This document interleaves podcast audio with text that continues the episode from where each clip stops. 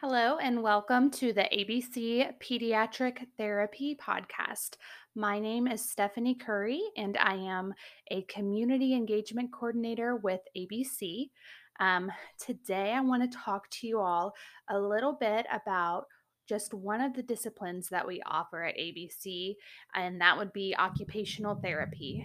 So, first, we'll just get right into it. First, I want to talk about understanding what occupational therapy is. So, the term occupation likely brings up the image of an adult workforce. And in a sense, this therapy addresses a similar aspect for kiddos.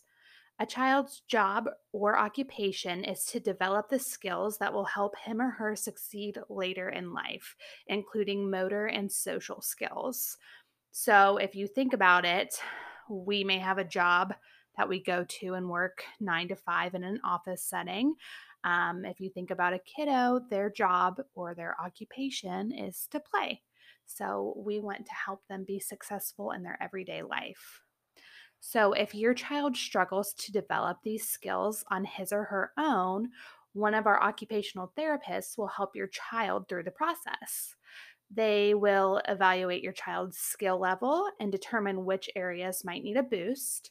Um, and a few common ways they can help children include maybe teaching the child how to properly hold a writing instrument, such as a pencil or a crayon, or um, properly holding or grasping um, a toy. Um, suggesting environmental adaptations, such as a reduction in stimulation if a child easily loses focus. So maybe your kiddo is in the classroom and they are just unable to focus in on the project that they're working on because of all the other external things going on around them. Maybe it's a tapping pencil or they can't stop hearing the buzzing of um, a light or an air conditioner. Um, some other ways an occupational therapist can help is teaching the proper way to perform basic hygiene skills like washing hands or brushing teeth. Um, again, that goes along with activities of daily living. That's what our OTs are aiming to help with. Um, and also, they can also help with improving coordination skills. So, by gaining these skills early in life, your child will gain confidence and independence. Your son or daughter will be able to keep up with his or her peers and fully engage in the activities required of him, him or her.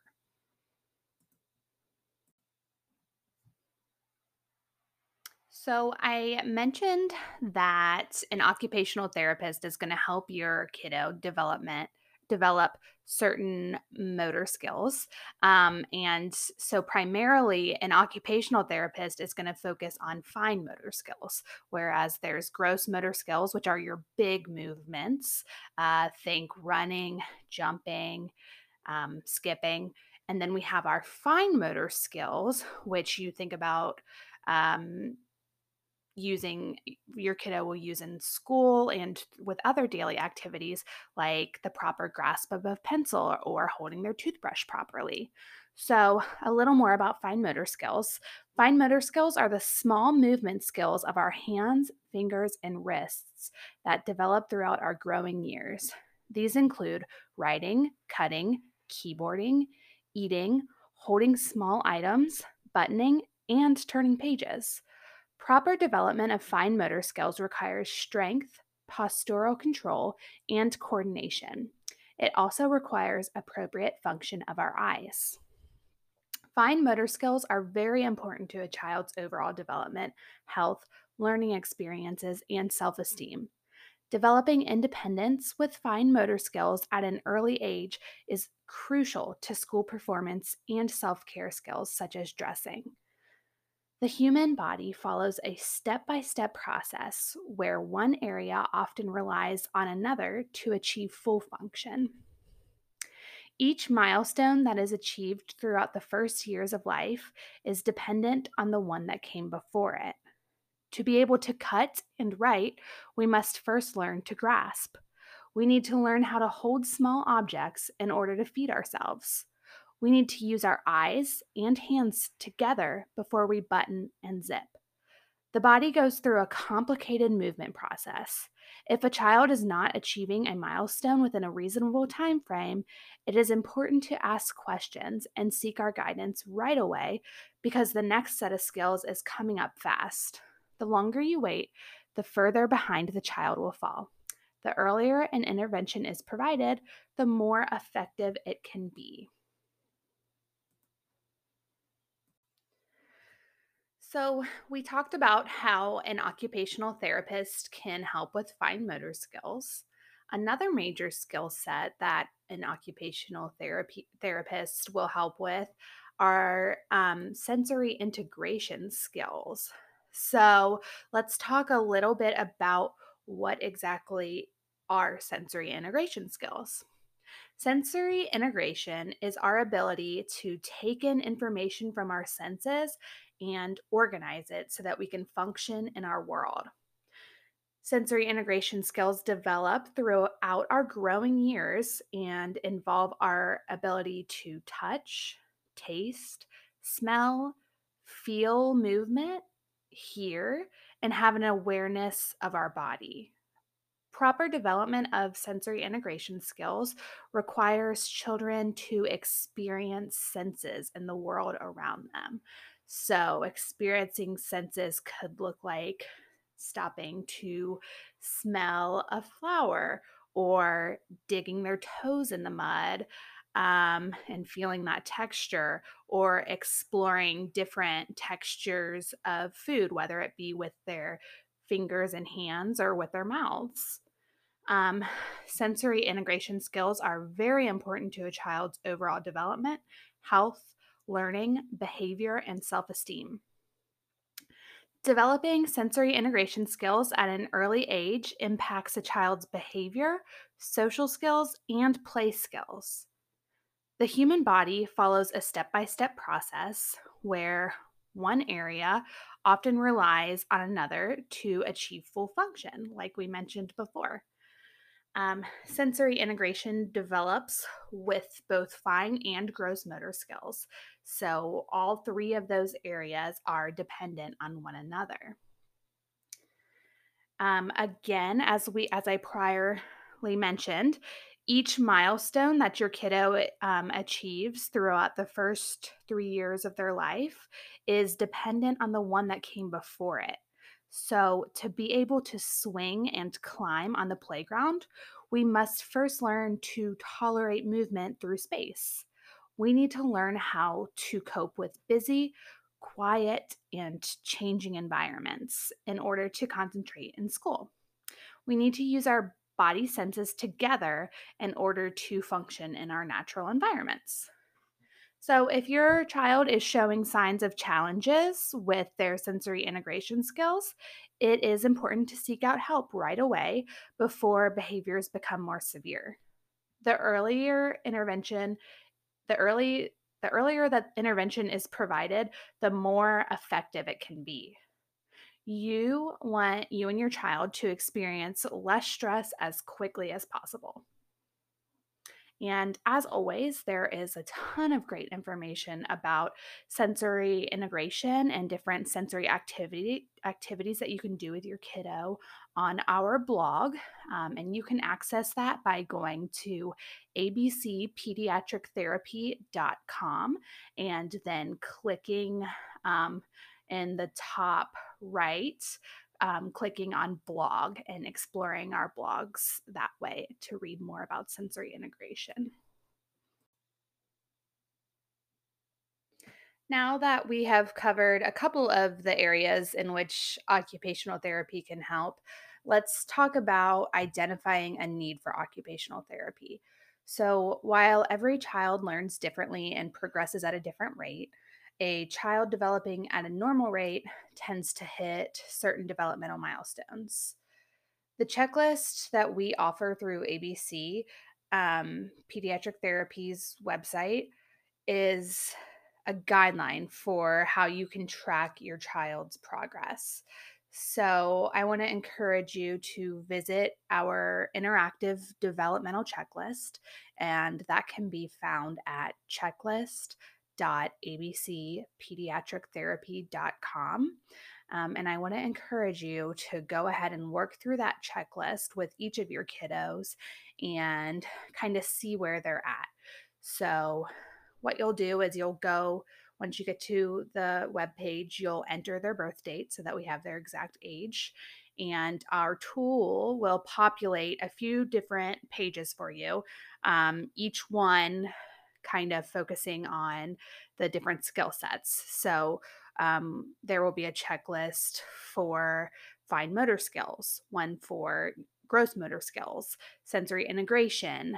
Um, and you'll kind of go through the bullet points or checks on each of those lists um, and kind of check off what your kiddo will is able to do right now. So one of them i think is can dependent on the age of course is can hop on one foot 10 times. So you'll you know have your kiddo right there and you'll just say hey susie can you can you do 10 hops on your left foot for mommy?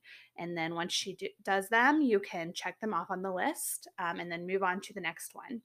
So after you have gone through with your kiddo all of the um, different milestones on our list you will be taken to kind of a results page where you'll enter your email address for us and then we will send you a nice um, little report on where your kiddo is doing great and where maybe you guys can work a little. So we'll give you some ideas on what you can work at um, or work on at home in order to increase those skills. Um, and then we'll want you to work on those for a little bit. And then if you're still not seeing improvement after working on it together at home, then we will encourage you to give us a call. So it is a great tool, it is free. And I encourage you to check it out and I encourage you to share it with your friends. Um, again, it can be found at checklist.abcpediatrictherapy.com.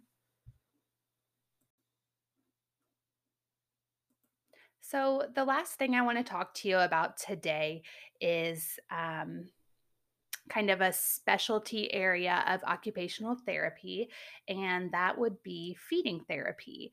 So, this is um, a special type of occupational therapy. We have therapists trained especially for this, um, for our picky eaters.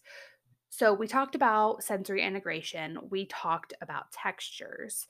Um, and a lot of times, um, the kiddo may not like a texture of a certain food.